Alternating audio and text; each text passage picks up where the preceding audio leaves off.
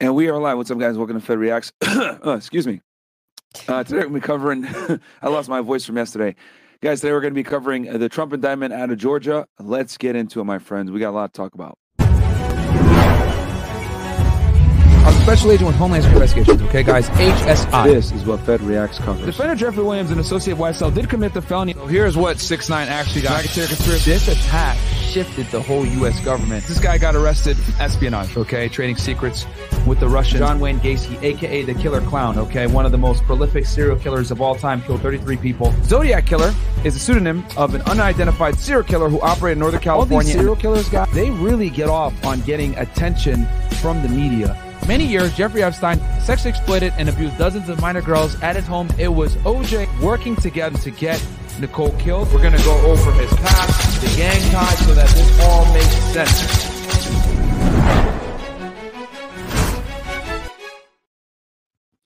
All right. And we are back. What's up, guys? Welcome to Fed Reacts, man. Today we got a pretty important episode, something I kind of been looking forward to uh, talking to you guys about anyway, because this is really important stuff what we're going to discuss today as far as Trump's indictment. Um, real quick, I see I got a chat here. Um, we got here Zay Works goes, uh, why was yesterday Chris appreciation? What do you do? well, we were just trolling. I mean, we wanted uh we wanted to put Chris on a panel and surprise him and see how he uh, how he would do. Uh, but now it was, it was a good time. It was a good time. Of course, he uh, drank the henny like he normally does, and it is what it is. so, yeah, it was entertaining, very funny. Uh, let's see here. Uh, okay, I don't think there's anything else. But yeah, guys, um, yeah, a little bit different today. We're doing a live stream on a Saturday, uh, on a Thursday. We normally don't do this. We normally do the live streams on Sundays and do a pre-recorded video. Um, I'm gonna have to, I guess, be more selective on which videos I pick to uh, react to, as far as like um, documentaries and stuff like that, because sometimes you might get hit with content IDs and all this other YouTube jargon that you guys don't need to know about. But yeah, so I might live stream on Thursdays uh, a little bit more now frequently uh, versus reacting to documentaries. But uh, we'll see how that goes, and uh, depending on what news comes comes out and what we can do. Um, so, oh, you guys said the hair transplant's working. Appreciate that.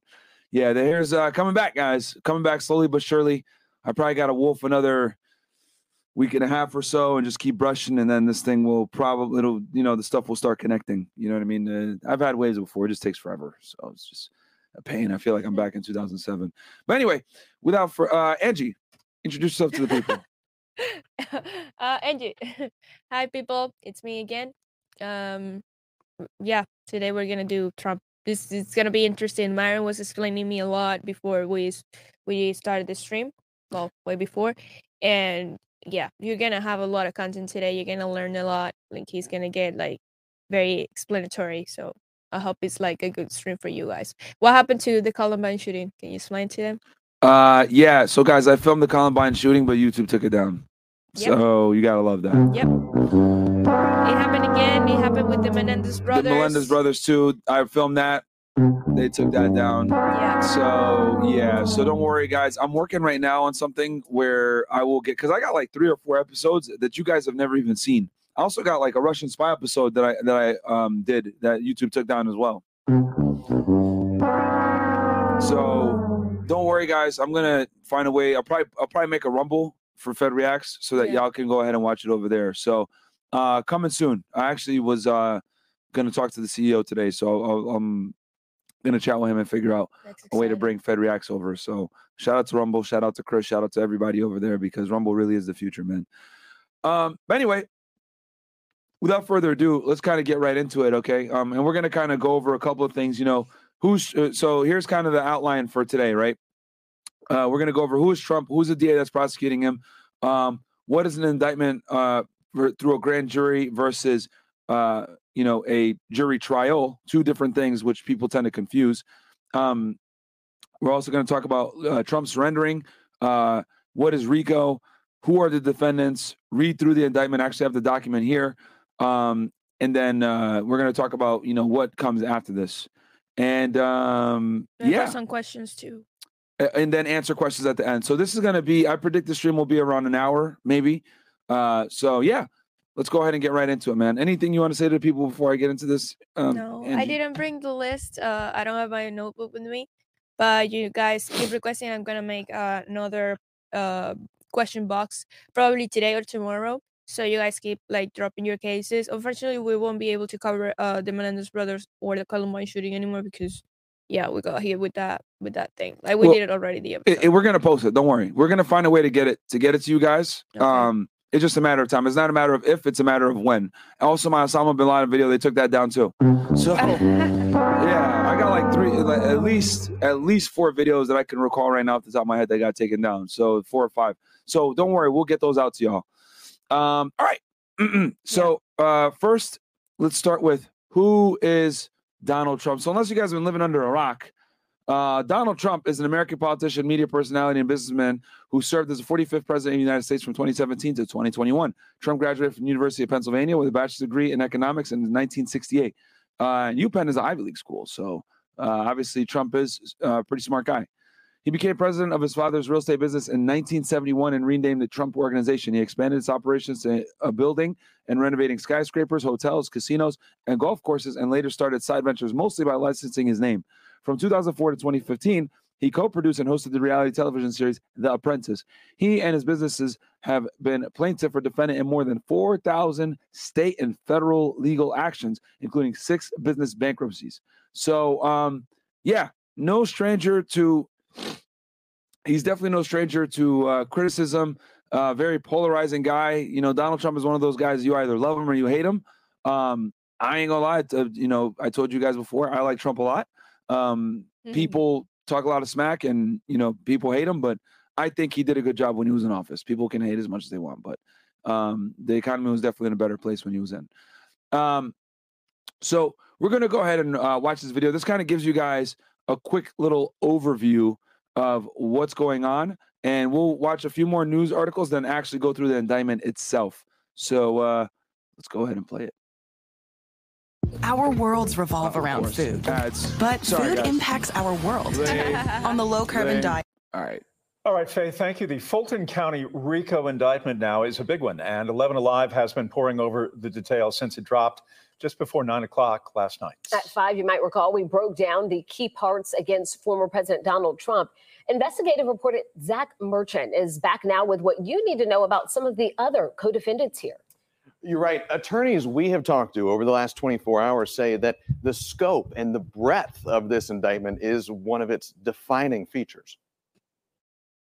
Former President Donald Trump is the highest profile defendant named in the indictment. But And th- there it is right there with all the different defendants. You got Donald J. John Trump, uh, Rudolph William Giuliani, which is crazy to me. We're going to talk about Giuliani uh, specifically as well, guys. Uh, John Charles Eastman, Mark Randall Meadows, Kenneth John Cheesebro or Chesbro, Jeffrey um, Berser Clark, and then another like 10 plus people. Crazy. but he is far from alone. a Fulton County grand jury returned a true bill of indictment charging 19 Okay, so pause it real quick here.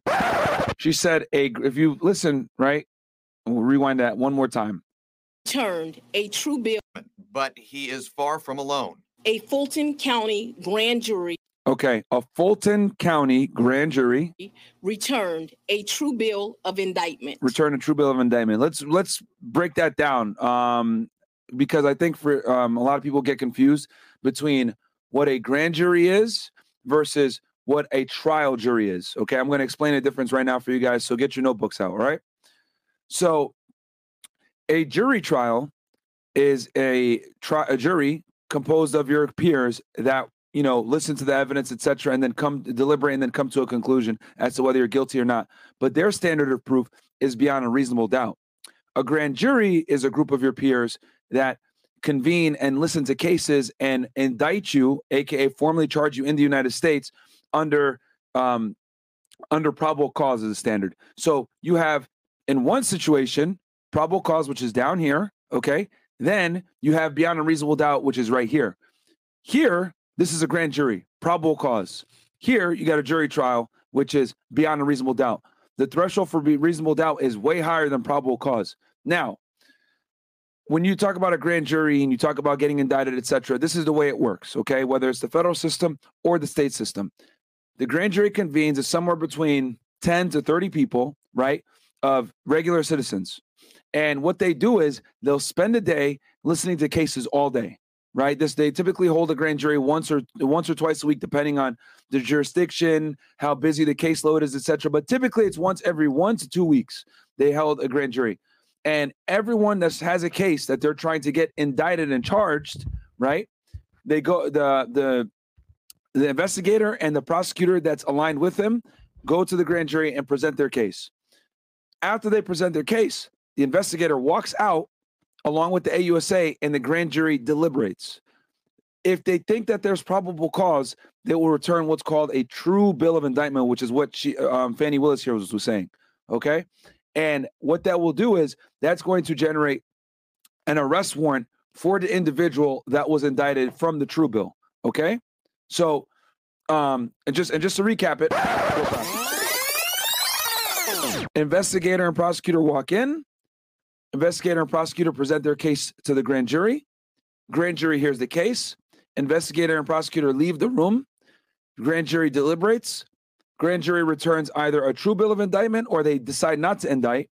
And if the true bill of indictment is actually pushed forward, uh, that gets signed by the clerk, etc. And then what ends up happening is the judge over it sends uh, gets uh, issues arrest warrants for all the individuals that a true bill of indictment was returned on. But remember, the threshold is simply probable cause, guys. Okay, and probable cause is the American standard for which someone will be arrested. Okay, now you might be wondering, but wait, hold on, Myron.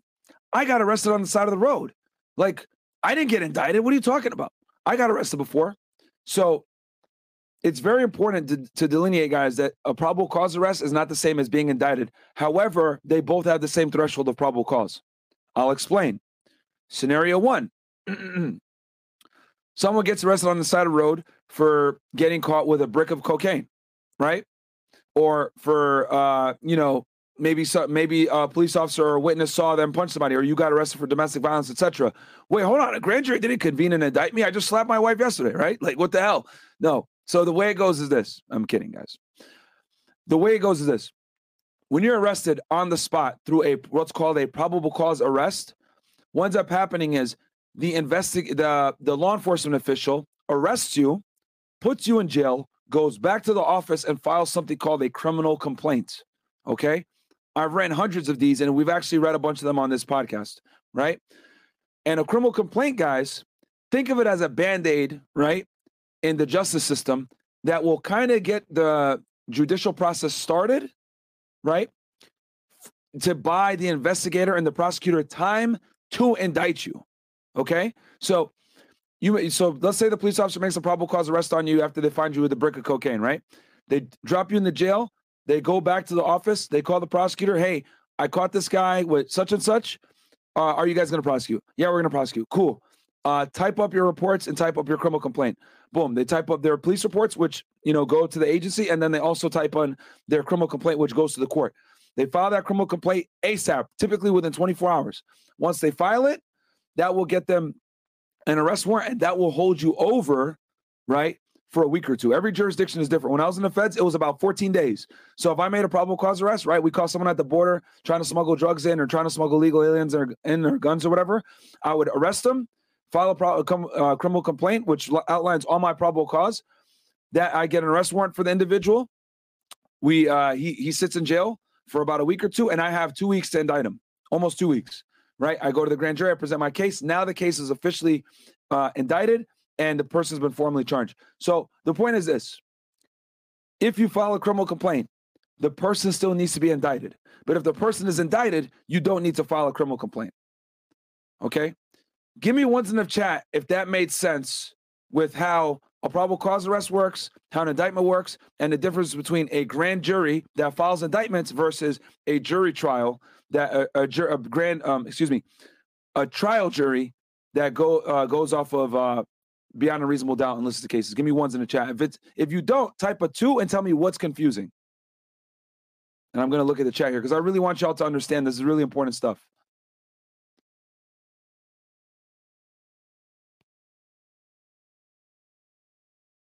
No, it's mostly once. All right. Yeah. Uh, I, I, I, um, I really like, um, making sure that people know this stuff because most most people don't know. You know, they don't know the difference between a grand jury and a jury trial. hmm All right, cool. Well, I do have some questions. Uh, are you gonna explain what January 6 means? Yeah, I'll cover what uh, happened on January 6th as well. All right. Um, but okay, I don't see any twos. I think this is that's a Don DeMarco. I don't think I think this is the first time I haven't. Oh, I saw mind. two, Someone messed it up. twos. yeah, man, never mind. I spoke too soon. Um, does defense get to voir dire? Yeah, they do, of course, of course. And guys, uh, um, voir dire. Someone asked that. Um, that's for a trial, guys. But um, but oh, I get what you're saying. There's no voir dire in, in the grand jury process. The grand jury process is considered secret, right? For obvious reasons, because there's pending investigations being done. That is in the trial when they're picking out the uh the jury. So it it um so yeah, someone put it two just got here. Then rewind, bro. uh let's see here. Let's see. I just chose. Uh, I just picked one. Two, why would they choose to indict? Um they would choose to indict because they they found that there's probable cause. And remember guys, probable cause is not beyond a reasonable doubt. There's still more evidence needed for probable cause. The threshold for probable that's why I was trying to illustrate that with my hands. Probable cause is here, beyond a reasonable doubt is all the way up here. Okay? So just the the, the burden of proof to indict someone isn't that much. You know, there's a famous phrase that's used in the United States saying you can indict a ham sandwich. That's what it is. So um let's see here. I think any other twos, Angie, that you saw or, questions? Yeah, but uh, they just want to uh, yeah. explain again. Yeah, yeah, yeah. Okay. So they okay. All right, cool. They, they just didn't hear it. All right, so because people are filing in now, we're almost at 1,000 live viewers. Guys, do me a favor, by the way. Can you please like the video, subscribe to the channel if you haven't already? Um, I hit the chats real fast. Once LDA still no YSL prosecution, but a new RICO case, case WTF. Well, they are prosecuting YSL, and that funny story, guys. The prosecutor that's charging Young Thug is the same exact prosecutor that's going after Donald Trump. So uh, if that doesn't show you, I mean, Young Thug is if they went after the president, former president of the United States, then Young Thug is probably not in a good spot. Oh, Top Gear one four nine. Uh, it's the the, the prosecutor that's that's had like won all the RICO cases. No, no, no, no. But it's her office. Oh, okay. So okay. Fani Willis, guys, is so okay. Let me explain this too.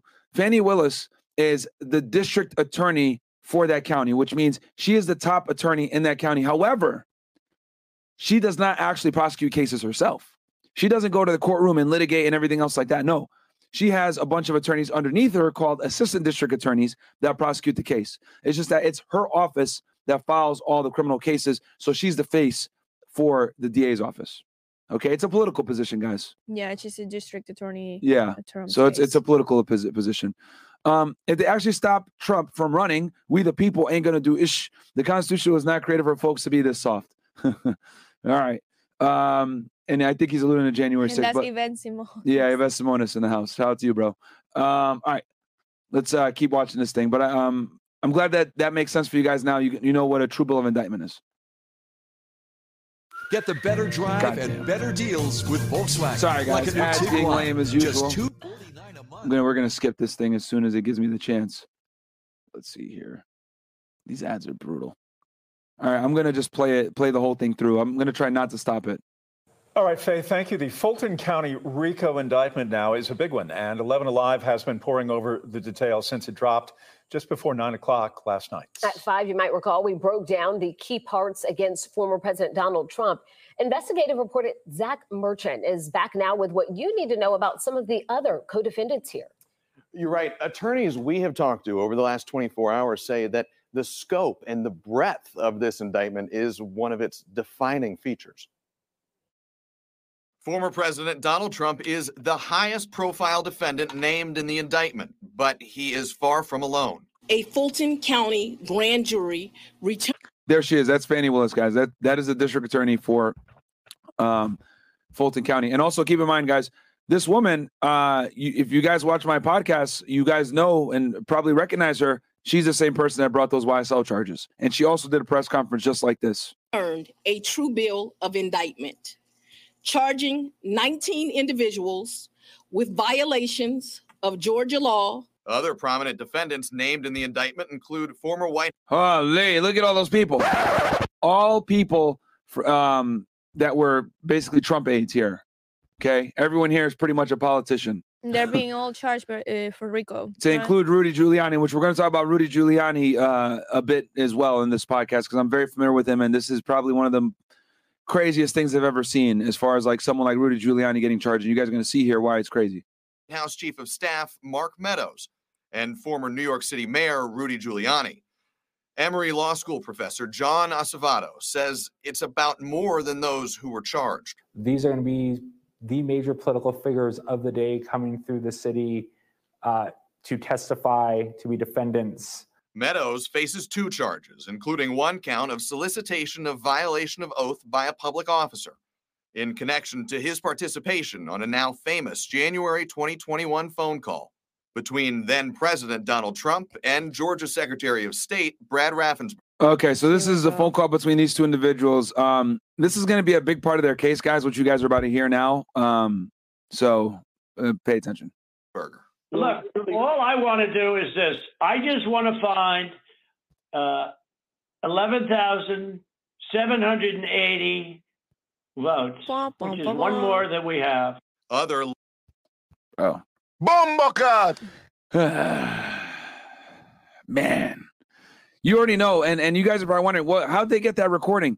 More than likely, uh, that governor probably secretly recorded it, man. AKA, Less prominent figures are also among the 19 named defendants, including Scott Hall, a local GOP activist accused of giving Trump. guys. Um, GOP is basically just a fancy. Uh, it's it's another term for the Republican Party.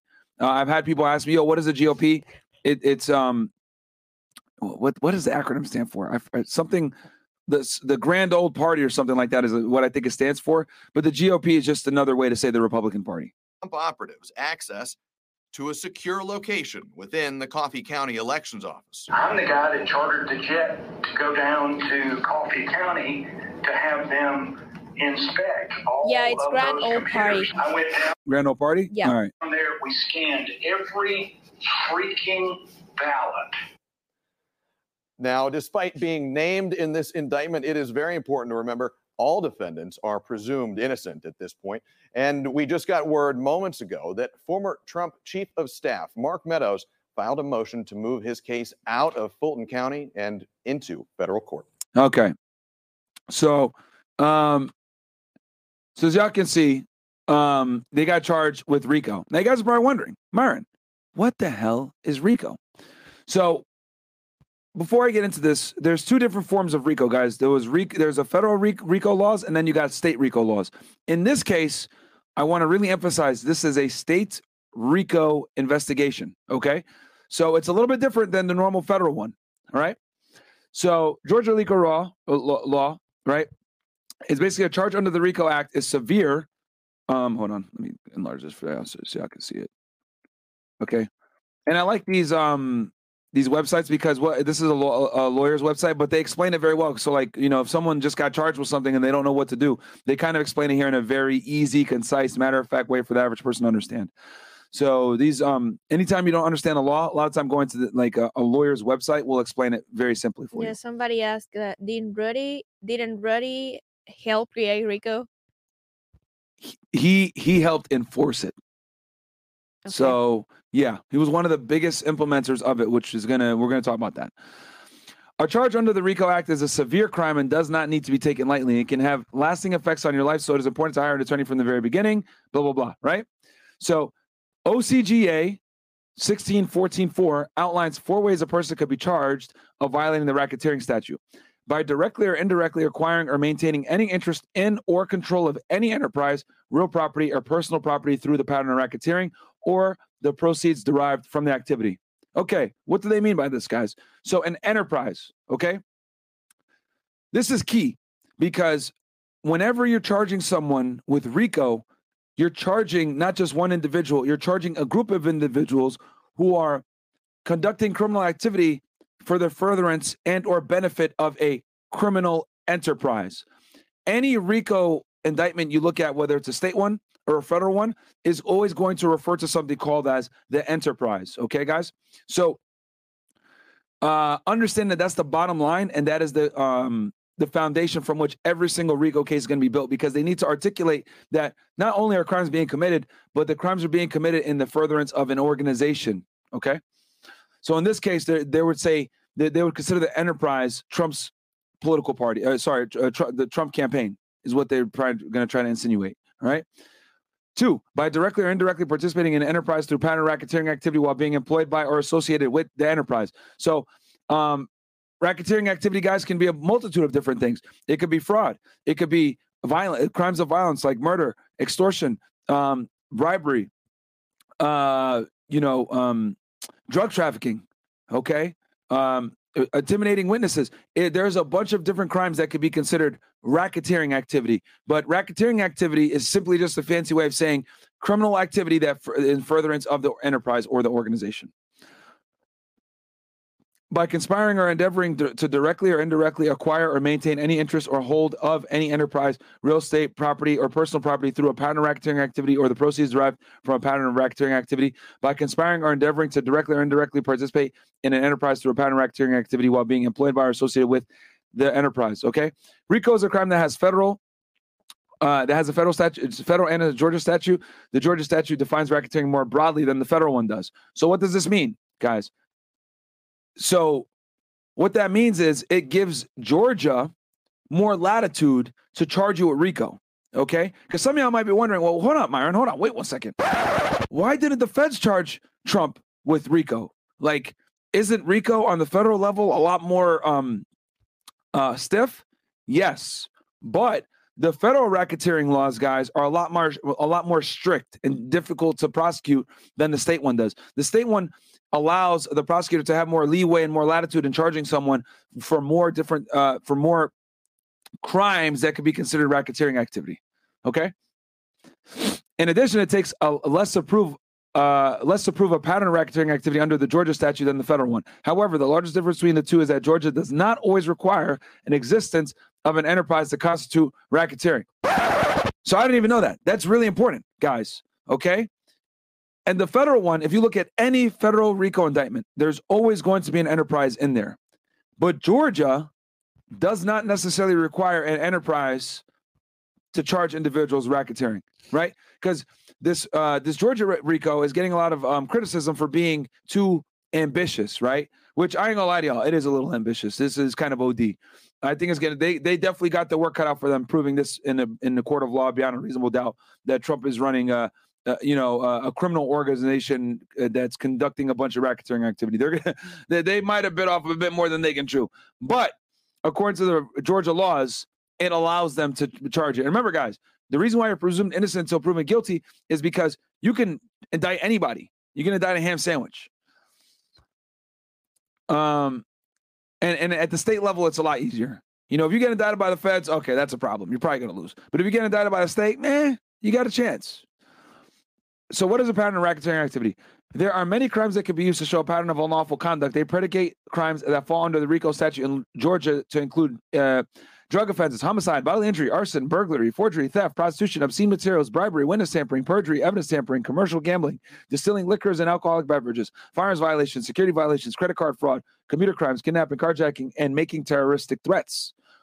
The courts have concluded that a pattern uh, consists of at least two acts of racketeering activity in furtherance of one or more incident schemes or transactions that have the same or similar intent, results, accomplices, victims, or methods of commission, or otherwise are interrelated by distinguishing characteristics and are not isolated incidents. Incidents do not have to occur at the same time, but the court has stated that at least one of the incidents must be within four years of the prior incident of racketeering activity.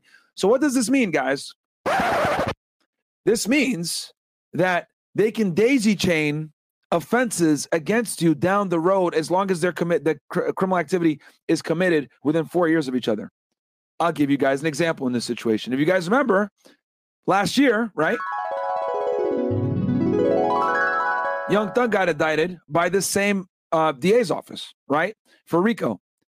Guys, they've been looking at Young Thug in that case since 2011, way past the statute of limitations, right? Or 2012. But and and and the murder, right, that stimulated this entire case started in, in 2015. So we were way past the statute of limitations on a lot of the different patterns of racketeering and crimes that they use, right? Obviously, murder never has a statute of limitations, but all the other crimes, right? Uh, the drug trafficking, the um, the drug possessions, the uh, firearms violations, etc. All that stuff had passed its statute of limitations. But the reason why they're able to bring all that evidence in, even though it's past the statute of limitations, is because that crime occurred within four years of a crime prior. So what they're they- they're able to effectively do, guys. This is why I tell y'all don't join a gang, don't do any types of crimes with other people, because what ends up happening is if you committed a crime 10 or 15 years ago, right, and you're past the statute of limitations, but you committed another crime that could be constituted as racketeering activity that benefits the organization, they can marry those two crimes together, come back at you later on for that crime through RICO. Okay. And even worse, let's say you get arrested for a crime, right? Because I, I remember this in the Young Thug indictment. One of the defendants in that in that indictment had like a like a car theft charge or something like that, right? Or a drug trafficking charge, like some some minor charge, but it got thrown out. But since he committed another crime, they used that old car- charge that got dropped against him to substantiate their RICO claims. So this is how bad this is how bad it could go for some of y'all, man. Like, or, uh, like I'm telling you guys, don't commit crimes and don't commit crimes under a gang because things that you thought that you beat in the past can come back to haunt you because they're going to string it together and say, "Oh, well, this was a pattern of racketeering activity," and then you get hit with a new charge. So that is the power of the RICO laws, guys. And if we're going to go back a little bit, right? You guys are probably wondering, well, hold on, Myron, how the hell did this law come into place? Like, what's going on here? All right, we got to go back to 1970. All right. Back in the 1970s, guys. Well, back in the in in the well, we got to go all the way back to the Prohibition era if we're going to explain this correctly. And I have a whole series on this in the, on the mafia, guys. I did an entire series on the five crime families, etc. It's on this channel. Feel free to go back and watch it after this um, podcast. But you're probably wondering, like, yo, why these laws are really strict? Like, they can really string together anything. Where did these laws come from? Well, guys, the RICO laws came from the 1970s. From the Okay, mafia times. uh, they were created in the 1970s, and but they really had the impetus to be created after the Prohibition era in the 1920s, right? So when Prohibition came, which was the banning of alcohol in the United States of America, what ended up happening was it created a flourish of criminal activity in the United States and gave organized crime an opportunity to make a lot of money. So once they banned alcohol everywhere in the country, organized crime, whether it was the Italian mafia, the Jewish mafia, um, and other other um, criminal organizations came in and started selling liquor illegally. They started bootlegging, and they made billions of dollars in today's dollars, right? If you account for inflation. From 1920 all the way up into the uh, into the 70s, the U.S. government had no remedy to combat organized crime in the United States. So what ended up happening was they created RICO laws that would be able to attack an organization as a whole or as a enterprise versus charging individuals. Okay, so they made these laws to go after the Italian mafia, and um, they actually implemented and successfully did it in the 80s. We're going to talk about that Rudy Giuliani in more detail later on. But that's why the RICO laws were created was to go after the Italian mafia and topple all the power they had because they had a 50 year head start basically on law enforcement because they had built up massive amounts of wealth through prohibition, which allowed them to take that money from prohibition, invest it into other endeavors such as loan sharking, illegal gambling rings, drug trafficking, um, extortion, arson, theft, all this stuff. They were able to take that old money and then boom, go ahead and invest into other criminal endeavors. And they couldn't do anything. So, like, yo, we got to be able to charge these guys as an organization because Omerta, aka the Code of Silence, no one's talking. No one wants to cooperate because I just got him on this one charge, but I don't have him on racketeering. So that's why the laws were created. All right. Give me ones in the chat if that makes sense to all you guys and that explanation uh, um, helps you understand what RICO is. Give me ones in Uh, the chat or twos if you're confused. Uh, do you know what that law standed for? Like prohibition, prohibition one. Prohibition. Yeah, like why did it like why did it start? um if i'm going to be honest about it it's basically uh excuse me a lot of women got together and said we're tired of our husbands always being drunk and beating on us that's really like one of the biggest pushers You're for prohibition right i swear to i swear that was really what it was There's that was the prohibition movement was like um pushed heavily by uh by females and, and religious people Okay. but women definitely were a very strong contributing factor to the creation of prohibition uh okay misogyny. Yeah, yeah, Okay. misogyny. Uh, let's see if they're pointing out women in the chat. yeah, because they were saying that alcohol was leading to domestic violence and stuff like that. No, I so think that's cool though. But I, I get I, I get the uh yeah I get what you say because if you see all those uh mafias uh mafia movies and the mafia series it explains it all like they were all drunk and like doing cocaine back then so Yeah. it makes sense a lot.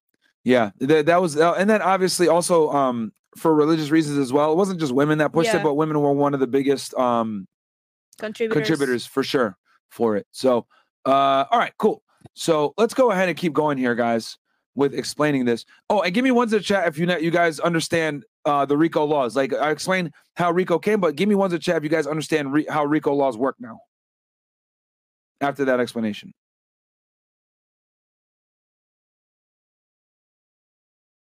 Yeah, I really want to make sure all you guys understand before I, I continue to move on. I know some of you guys might be like, "Yo, this is annoying." Blah what blah blah. did RICO stand for again? I was gonna ask Uh, that a minute ago. racketeering, influence, uh, corruption, or corrupt organizations. Let me hold on. Let me. You know what? Let's just um. Let's double check it. Racketeering. Racketeering, influence, corrupt organizations. I think is what it stands Corrupt. I thought it was conspirational.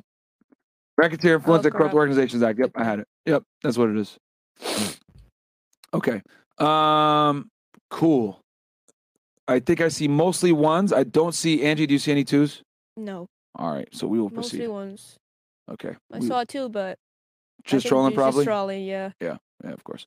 Uh, okay, so now, okay, guys, we're gonna get into uh, who is Fani Willis. Okay, Fani Willis is a DA um, out of Georgia that's charging this. Okay, and Fani Tafia Willis, uh, born 1971, is an American attorney. She is the district attorney of Fulton County, Georgia, which contains most of Atlanta. She is the first woman to hold the office. Okay, and she was she's from Inglewood, California right? And oh, her father was a member of Black Panthers and a criminal defense attorney.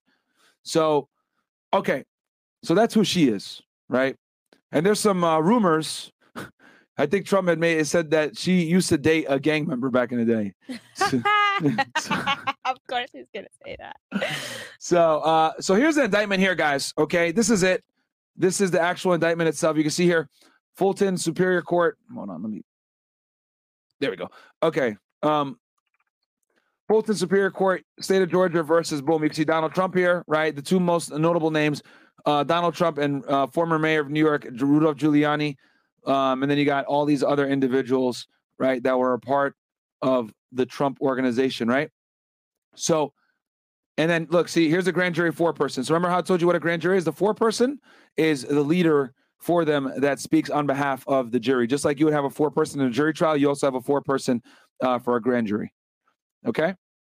So, and then obviously Fani Willis is the district attorney. So the document, all the documents are going to go through her, right? And this is that's just some uh, this is some administrative bullshit. This is like uh, for their for their own records.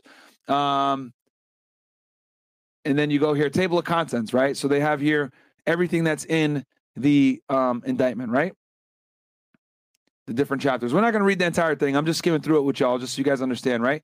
So the grand jurors, uh, aforesaid in the name and behalf of the citizens of Georgia, do hereby charge and accuse Donald John Trump and then all these other individuals, right?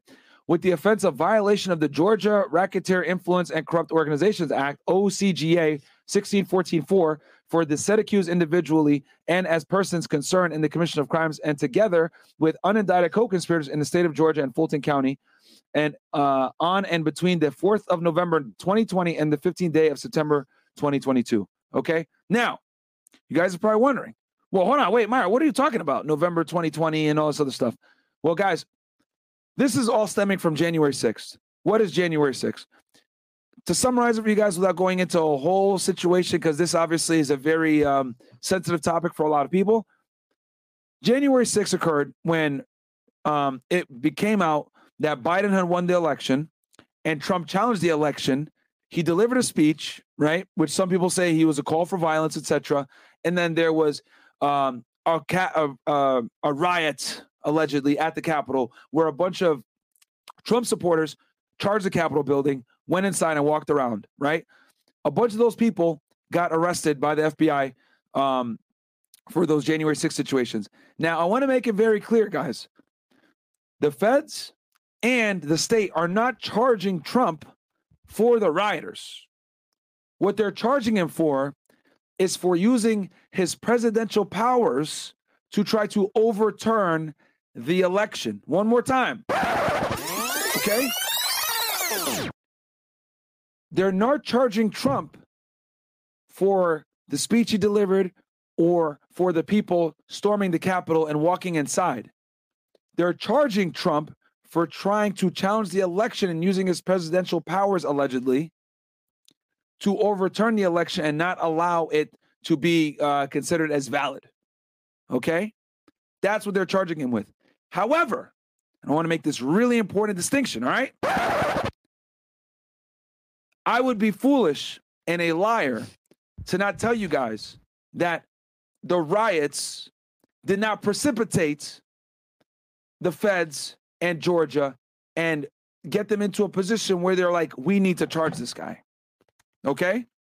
So even though they're not charging him with the actions of the rioters, the actions of the rioters brought a light to Donald Trump where it seemed that the government had an axe to grind with him. Okay? Does that make sense, guys? Give me ones in the chat if that makes sense. Because there tends to be a lot of misconception that he's being charged with January 6 riots. No, he's being charged with January 6 election interference. The riots were a byproduct of it.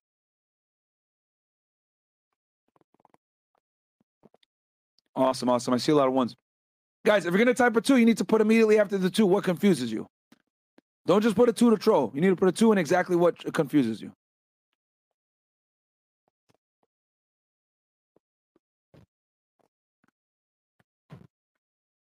All right. Awesome, awesome, awesome. All right, cool, cool, cool. You guys give me a lot of satisfaction when I when I when I feel like I'm teaching y'all, and you guys are able to like really understand this stuff because a lot of people are on the news are like, oh well, yeah, the January 6th riot. uh," It's like they don't really know what's going There's on. a, a question here, real quick. Wait. Yeah, go ahead. What is it? Uh, Can you read it? Yeah, here. Grand jury question. And guys, um, get your super chat questions in. Um, Is it like a normal jury trial or just the majority of jurors to pass on an indictment? uh, it, it's it's um it's a whole different group of people, but they're just like jurors. They're they're your peers. I explained this in more detail, Steve, earlier in the show. You might have missed it earlier. Um, but feel free to rewind. It was one of the first things I explained, and timestamps will be up here later on, guys. Um, so introduction. All right. Defendant Donald John Trump lost the United States presidential election on November 3rd, 2020. One of the states he lost was Georgia. Trump and other defendants charged in this indictment refused to accept that Trump lost, and they knowingly and willfully joined a conspiracy to unlawfully change the outcome of the election in favor of Trump. That conspiracy contained a common plan and purpose to commit two or more acts of racketeering activity in Fulton County, elsewhere in the state of Georgia, and in other stat- states. The enterprise. Okay. Now, see, guys, um, even though it's not required for Georgia RICO, which I just learned, they still have an entire part talking about the enterprise. Okay. So at all times, relative is accounted this indictment to defendants, and then they put all their names, which I'm going to skip. Okay. And, uh, and others known and unknown to the grand jury constitute a criminal organization whose members and associates engaged in various related criminal activities, including but not limited to false statements and writings impersonating a public officer, forgery, filing false documents, influencing witnesses, computer theft, computer trespass, computer invasion of privacy, conspiracy to defraud the state, acts involving theft and perjury. Okay, so now we know, right? Stop the show. Now we know what crimes, okay, they're trying to try, they're trying to say were a part. Let me highlight this. Sorry, guys. All right, now we know what the crimes are false statements and writings, impersonating a public officer, forgery, filing false documents, influencing witnesses, computer theft, computer trespass, computer invasion of privacy, conspiracy to defraud the state, acts involving theft, and perjury. So, what I'll do here, guys, is I'll kind of go through some of these crimes for y'all. Okay. False statements of writing, that's that's a that's a catch-all. That that's very easy to, to you know to to throw. Right? Impersonating a public officer, forgery, filing false documents, influencing witnesses. This one is a big one. If you guys listen to that phone call that we had earlier with uh, Trump saying, "Hey, I just need to find 11,000 votes," that's considered influencing a witness, right? Computer theft, as you guys know, people that are in the Trump team went and double checked the computers. Wait, right? im- impersonating a public officer? Yeah, that was one of the guys that we saw in an article before. They said that he was impersonating a public officer, which I don't know how they're coming to that, but that was one of the charges. That's crazy. um, computer theft, computer trespass, computer invasion of privacy. So since they went ahead and like recounted some of the votes and looked at those voting computers, that all constituted as violations from the computer theft, computer trespass, computer invasion of privacy, and then conspiracy to defraud the state. Okay, so this charge right here, guys, this conspiracy to defraud. All right, this charge right here.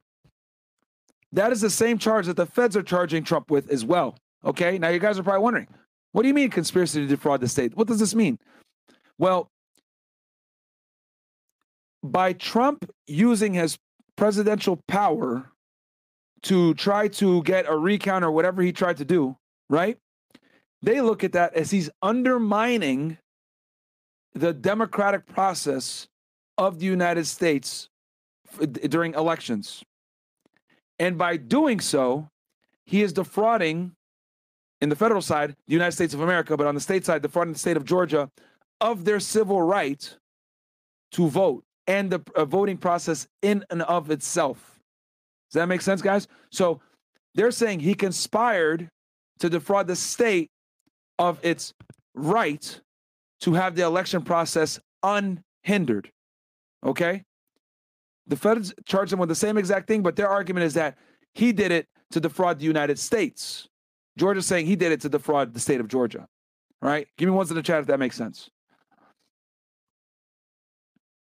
So they talk about this is a criminal organization. And then they say the enterprise operating in Fulton County, Georgia, um, but not limited to. They also did this in Arizona, Michigan, Nevada, New Mexico, Pennsylvania, Wisconsin, and District of Columbia. The op- enterprise operated for a period of time sufficient to permit its members and associates to pursue its objectives. Okay. So false statements and solicitation of state legislatures, false statements and solicitation of high-ranking state officials, um, creation and distribution of false electoral to college documents, harassment, intimidation. Now, um, guys, you know what? I'm gonna let y'all decide. Give me ones in the chat if you guys want me to go through. How many of these crimes are there? A hundred It's eight. No, right? it's eight crimes. Okay. Give me, give me uh one in the chat if you guys want me to go through these crimes and read it, or two if you guys want me to go back to the news article. What was it that it was like a hundred and something? The act. That, those are the acts. Yeah, that's an- another thing. Another thing. But these are the actual like uh, more explanation of each crime. Let's see here. You know what? Mostly ones. Mostly ones. All right, this is what I'll do. I'll play a news article and then we'll go into the um and I'll read and I'll and I'll read this after. Give you guys a break from looking at these documents. All right, so let's go ahead and look at uh, Trump's response to the Georgia indictment. Donald Trump has responded to his fourth indictment, claiming he has proof that will exonerate Wow. him from criminal charges in Georgia. Trump and 18 others were charged in connection with efforts to overturn the 2020 election. He is going to have to prove that Donald Trump subjectively knew that his claims were false and that he was therefore committing fraud. He legitimately believes he won the election here in Georgia. And that is the entire linchpin of the prosecutor's case. So, in a social media post, Trump promised to unveil a new report showing voter fraud in Georgia. This comes as the first Republican presidential debate is just a week from today. Joining us now with more on this case is Doug Luzader in D.C. Hi, Doug. Good morning. So, what is the former president's strategy here to get exonerated? Well, we don't know what he's going to unveil on, on Monday, which is when he's promised to um, take the wraps off this report that somehow pertains to allegations of voter fraud uh, in Georgia. This is an effort to refute this latest uh, indictment that came down from Georgia, uh, from the uh, the uh, the district attorney there. Um, you know, this is something that's been pretty well litigated up to this point, so we don't know what new may be part of this. But the uh, former president is certainly raising a lot of expectations ahead of doing this, and you know, his schedule is getting quite full. I mean, this is coming on Monday, we think. Uh, we've got this first Republican debate in Milwaukee on Wednesday of next week, and then on Friday of next week, the former president has to uh, turn himself in. That's the deadline to uh, respond to these. All right. So, um, uh, Timcast, Tim Pool, which uh, by by the way, announcement for y'all, we will be on Timcast next Friday. Timcast IRL next week, next Friday. Uh, we'll probably be talking about this case and other things as well. Um, Tim put out a tweet saying, "What happens if Trump doesn't um, surrender?" Because uh, uh, Fani Willis gave all the defendants, I think, ten days to surrender. I think they have to surrender uh, by next week, right? So, what will happen, guys, if he decides to not surrender? Which he will, but if, if you know, in a hypothetical situation, what would happen? What would happen, guys, is since he's not in the state of Georgia and he's campaigning all over the United States, the state of Georgia doesn't really have the authority to go arrest him in another state. They would have to do something called delegating and arrest warrants. Okay. And what that means is they would have to take that arrest warrant that the, uh, in the state of Georgia and delegate it to the United States Marshal Service. Okay. United States Marshal Service is responsible for apprehending fugitives in the United States of America. So whether or abroad. Okay. So once they give that warrant to the marshals, now it's the marshal's warrant. It oh they own it. It's still a state warrant, but the marshals are going to be the ones responsible for fulfilling it. So they're going to go and they're going to pick up Trump and bring him back to Georgia. Okay.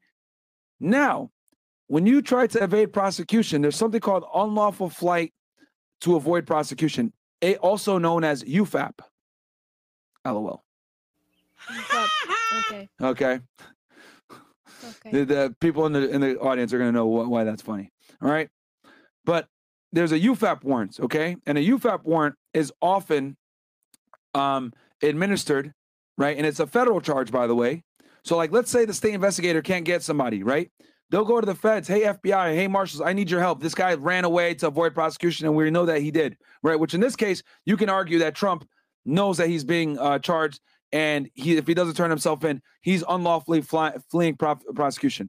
So, so, uh, so what will happen is the the Fulton County they'll go to the feds right uh, down there in this you know district of Georgia and say, hey, we want an unlawful flight to avoid prosecution warrant, UFAP, and they're going to file that, and they're still going to go ahead and go get him with the U.S. Marshals. So, does a UFAP warrant always get filed? No, normally it doesn't. But in a case like this, where you can clearly see that they got a hard on for Trump, yeah, they're probably going to file a UFAP warrant as well against him if he were to try to not turn himself in, and everyone else involved in this case. Wow. Yep, And you do you really think he's gonna show up? of course he's going to show up. But what's her name? Uh, Fani Willis said that they're going to fingerprint him and they're going to take a mugshot. Oh my god. No one else has done that.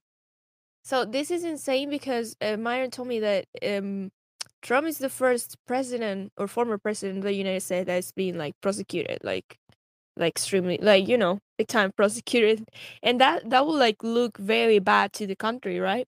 Like yeah, it will look yeah, bad. it's banana republic type activity here. So yeah, uh, this is unprecedented, guys. But yeah, they're good because just so you guys know, um, when he was arrested in New York and when he was arrested by the feds on those two occasions, right, three occasions total if you include New York, they fingerprinted him, but they didn't take a mugshot. In Georgia, they're going to take a mugshot. I think Fani Willis has an axe to grind with with Trump, man, and his political.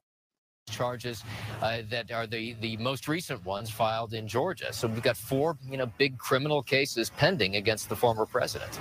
And we're going to get back to that debate in just a second. But so far, are these new charges impacting the former president's campaign? Well, we don't know yet.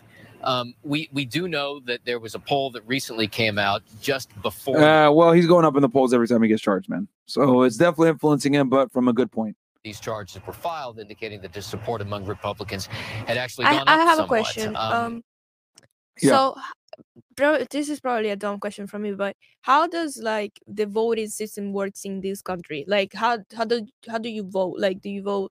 Is it electronically? Because in Venezuela Yeah. it's like old times. It's like old school. You write it in a paper and you put it in a cardboard box. Yeah, yeah. So- um, here it's it's done. You win by states, and then and then um, based on each state's weight and of importance and a amount of people that live there to simplify it, um, that shows if you win the election. Yeah, but like how do you do it? Like do you go on a website and you Um, they do it with computers now. I haven't voted in a long time, but uh, they do it with you computers have now. to go to a, cent- a votation? You go to like a voting booth, yeah. vote- You go to like a voting location, and uh, and they do it with computers now. I haven't voted since 2008, guys. So please, uh, maybe someone in the chat can um Oh, okay. can uh Like- can do it. Like, uh, but yeah, it's basically like an electoral college, which means you need to win state by state. And in this case, Trump lost the state of Georgia, which has quite a bit of weight in uh, compared. Like a state like Florida is going to have more influence than a state like Wyoming, for example, Yeah. because there's more people that live here. Yeah, of course. It's- So- it is white people. Yeah.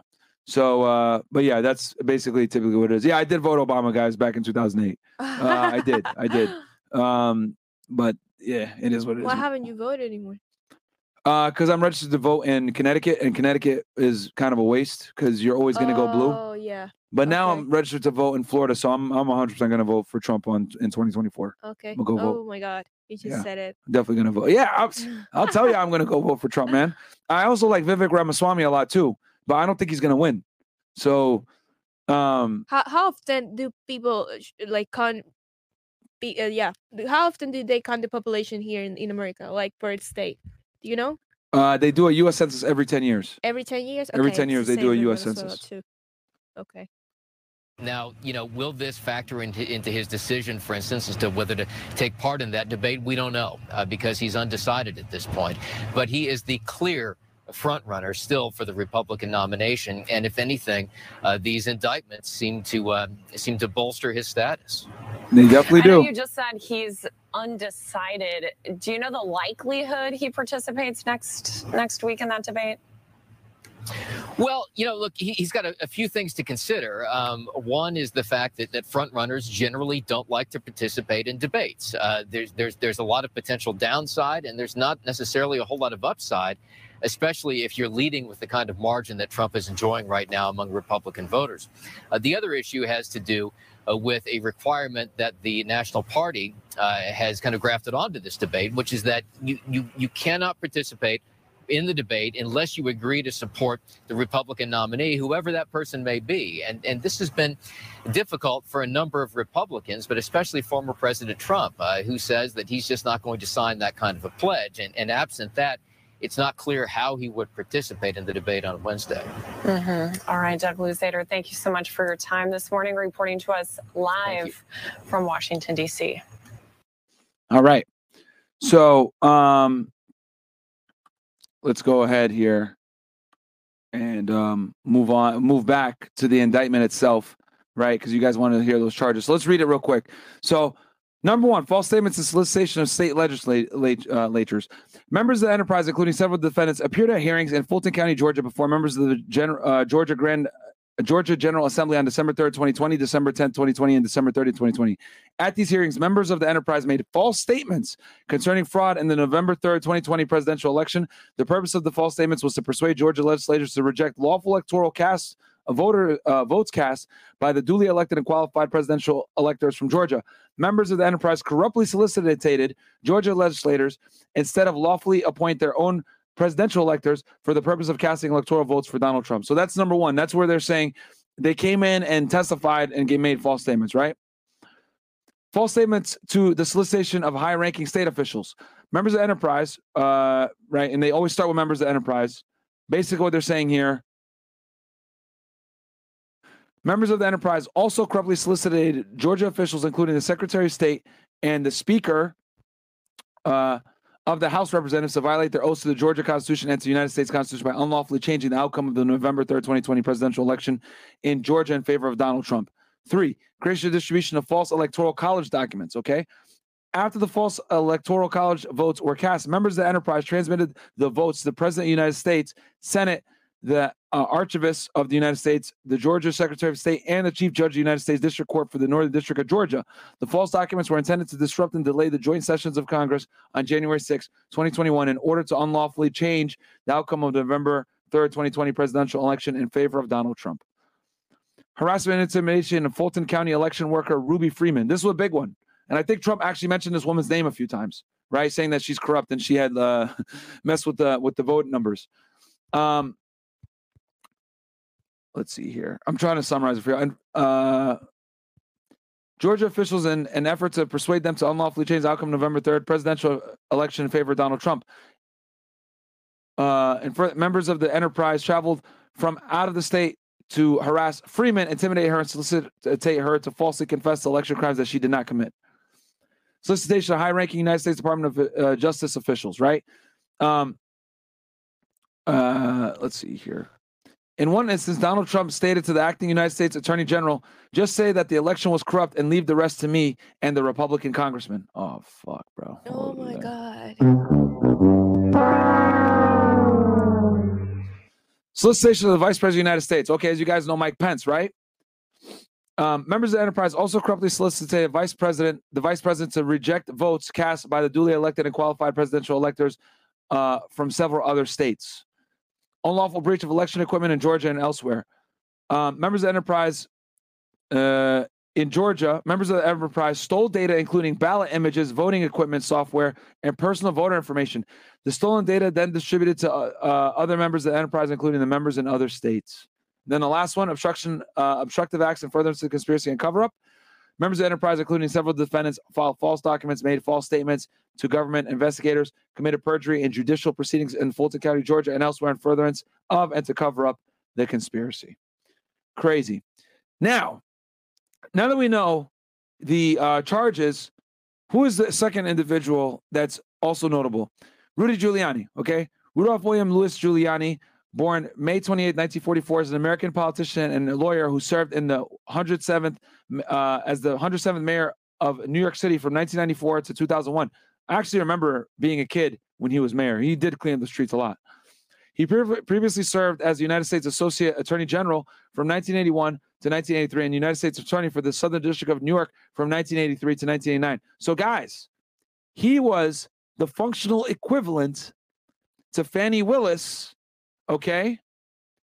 Functional equivalent to her, but at the federal level, okay? So obviously more prestigious here.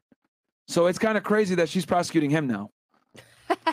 Giuliani led the 1980s federal prosecution of New York City mafia bosses as U.S. Attorney for the Southern District of New York. After a failed campaign for mayor of New York City in the 1989 election, he succeeded in 1993 and was reelected in 1997, campaigning on a tough on crime platform. Yes, I remember when he did that.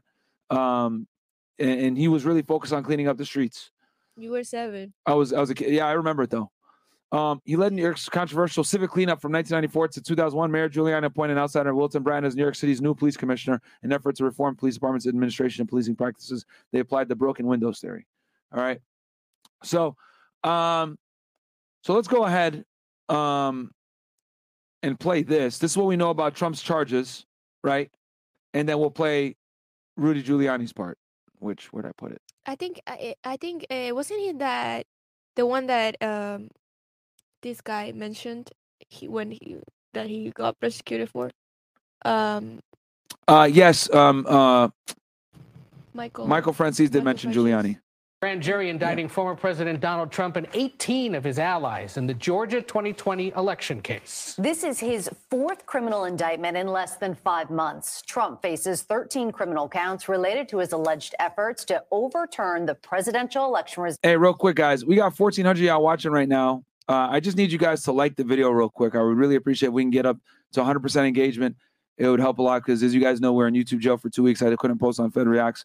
So just like the video, man. Smash that like button. Let's get up to 1,400 likes. Results in the state. There are 18 co-defendants, including Trump's former lawyer and the New York City Mayor Rudy Giuliani and former White House Chief of Staff Mark Meadows. Fulton County District Attorney Fani Willis spoke about the sweeping indictment late last night. The indictment alleges that rather than abide, abide by Georgia's legal process for election challenges, the defendants engaged in a criminal racketeering enterprise to overturn Georgia's presidential election result. In a statement, the former president's attorney said, quote, the Fulton County District Attorney's Office clearly decided to force through and rush this 98-page indictment. CBS's Nicole Sganga joins us now from Atlanta. Nicole, great to see you. We know you've been there since uh, late last night into today again. Uh, break it down for the uninitiated in plain English. What exactly is the former president now accused of doing?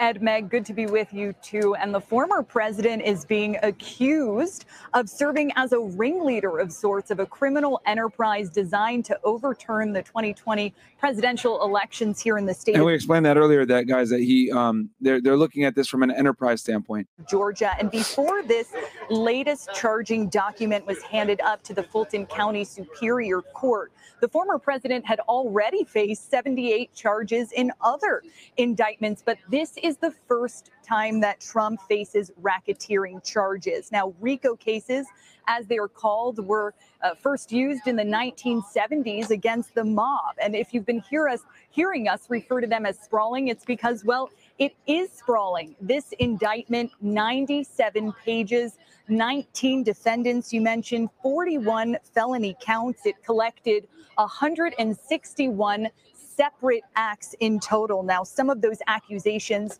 can stand alone in the court of law here in Georgia. Conspiracy. And and remember, guys, I explained this to you how laws can stand alone, uh, and then or and they don't have to necessarily be wrapped, you know, in a RICO conspiracy. But what ends up happening is it's it's subject to statute limitations. So here, these are all the acts that they're talking about: acts of racketeering activity and overt acts in furtherance of the conspiracy. And you can see here, they go all the way from you know 2020 to pretty much almost present day, and there's 100 plus of these things.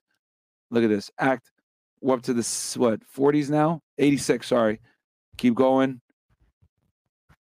all the way, man. Holy Act 113, and then this one is a longer one, and then Act 114, 115, and it just keeps going and going and going. So, yeah. And remember, guys, the reason why is because they have to for each of these 18 people, each of them was involved in different acts.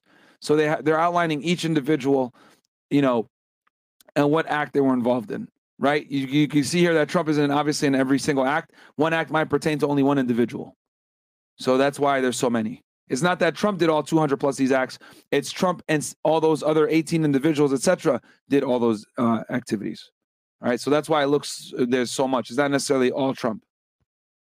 To commit election fraud, for instance, forgery, filing false documents, that now notorious call that uh, the president had made to Georgia's Secretary of State Brad Raffensperger. But there are other acts that could not stand alone in a court of law here in Georgia. The president's tweets, for instance, or some of those efforts by Trump operatives to influence election results in other states, Michigan, Arizona, Pennsylvania, namely, but prosecutors using those overt acts to paint a picture, to tell a broader story of election conspiracy that took place here in Fulton County.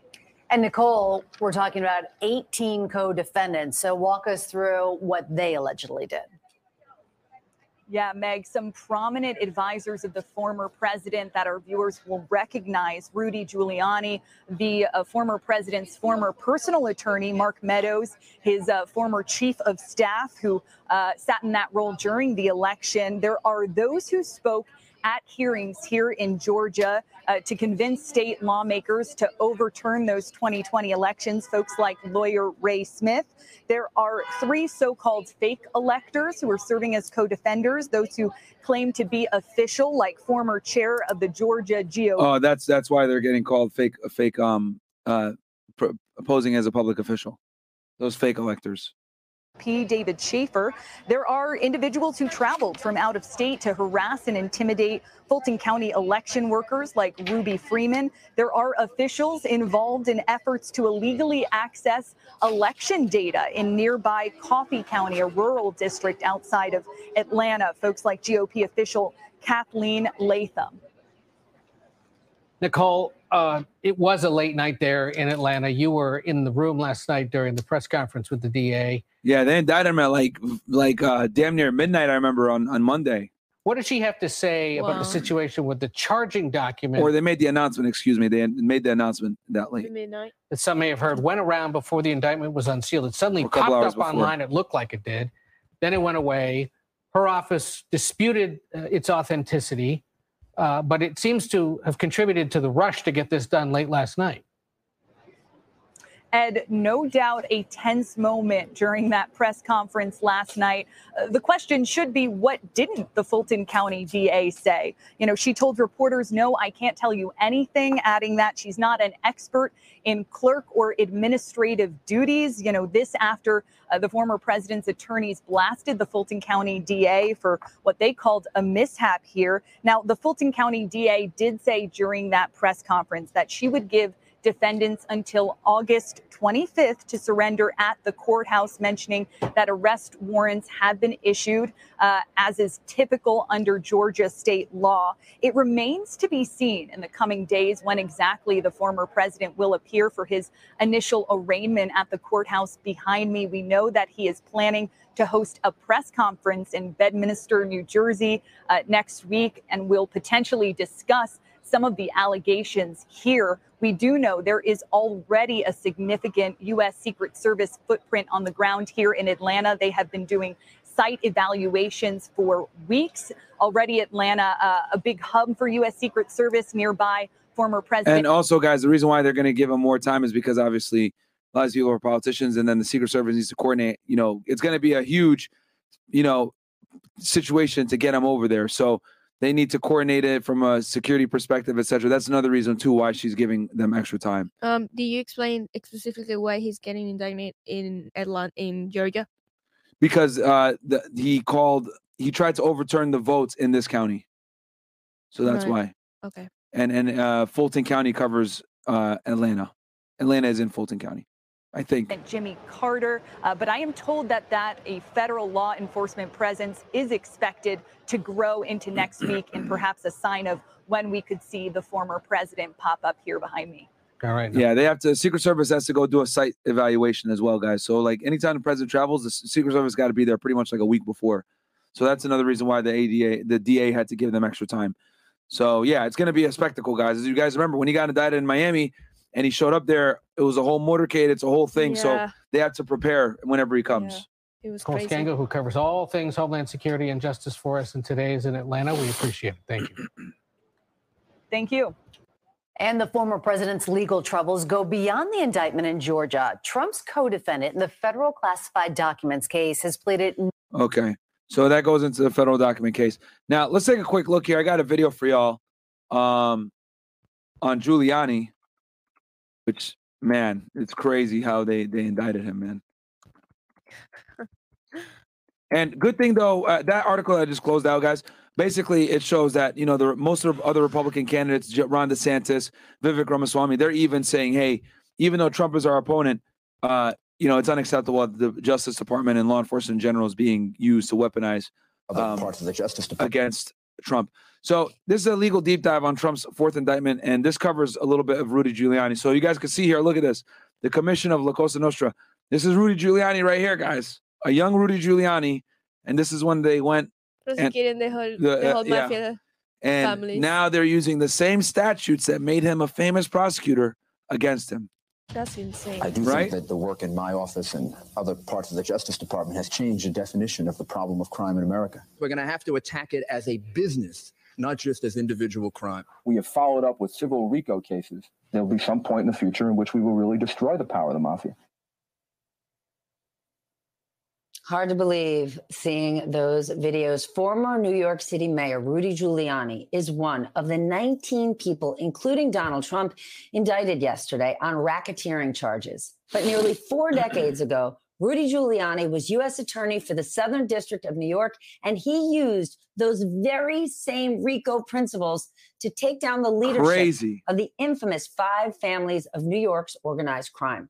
Tonight, Giuliani called the RICO charge against him And guys, we um have those mafia videos on this channel for y'all. So if you guys want to go check those out, go watch them, man. And you, you it'll it, you'll see why it's so shocking that he's being charged. Yeah, charged it's for in the playlist of. It's in a playlist. Yeah. New York's organized crime. Tonight, Giuliani called the RICO charge against him ridiculous. Back with me tonight, Neal Katyal, Department of Justice veteran and former acting Solicitor General during the Obama administration. His podcast, Courtside, has a brand new episode out on this indictment, and you must listen to it. Neal, we keep hearing about racketeering.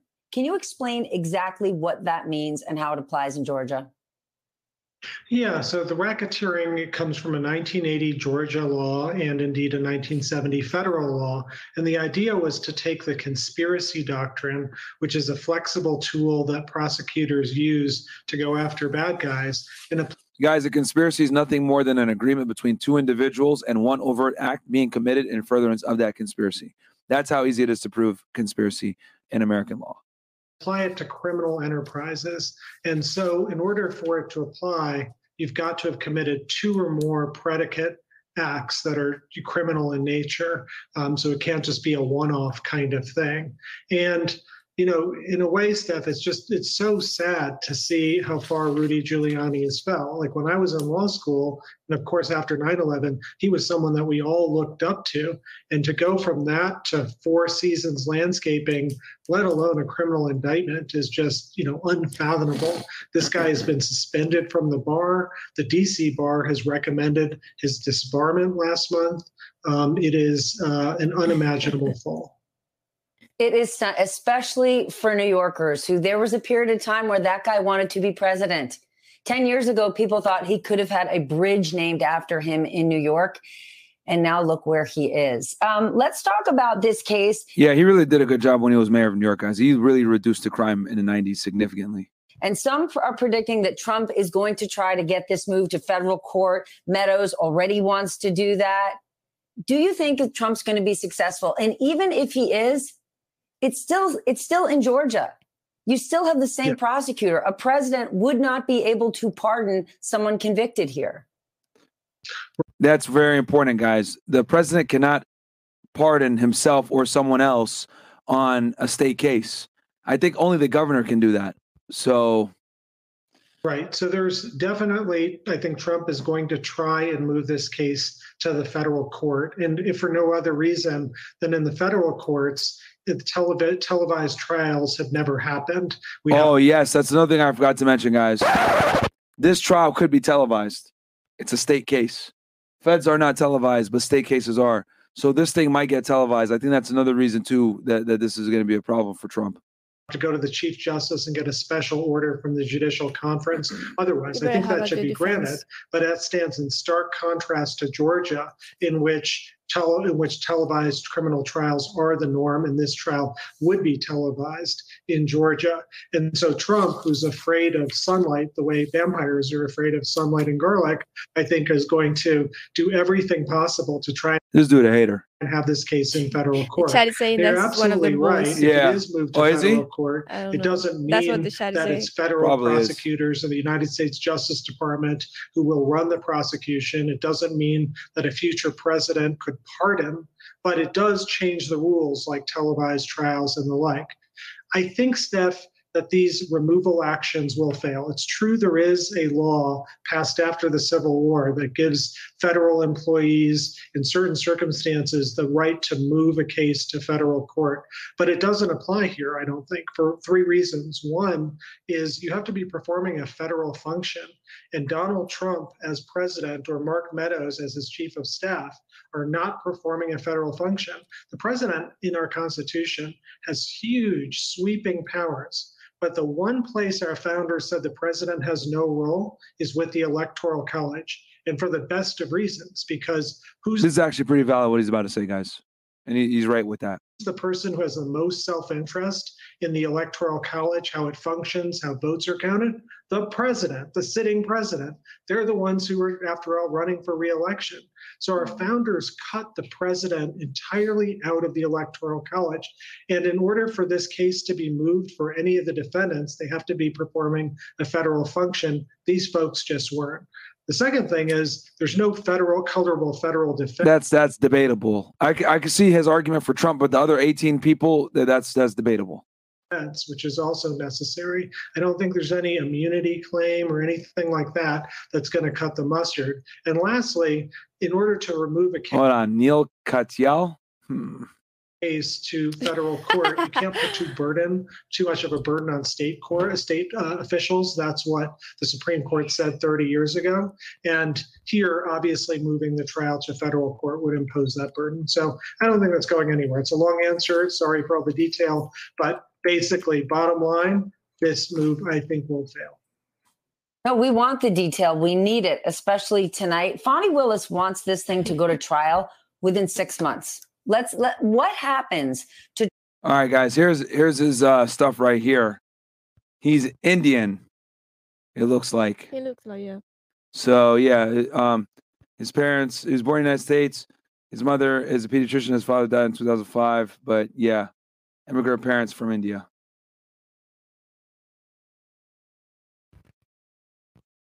Trump's campaign if he gets convicted while he's actively running for president?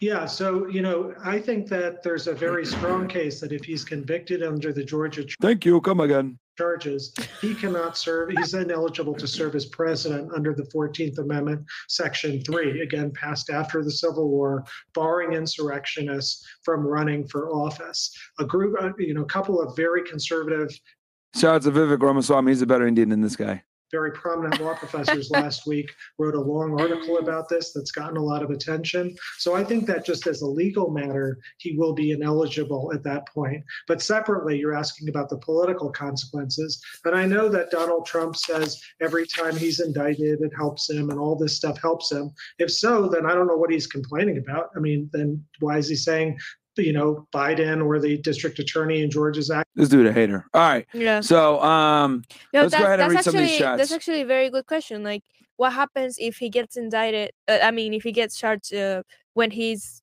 actually the president? Like, Uh, that's a good question. If he becomes president and he has these charges over him, uh, that'd be interesting. I would I would assume what will happen? he would ask the governor to pardon him. Is what I think he would do. what will happen if we, if they don't?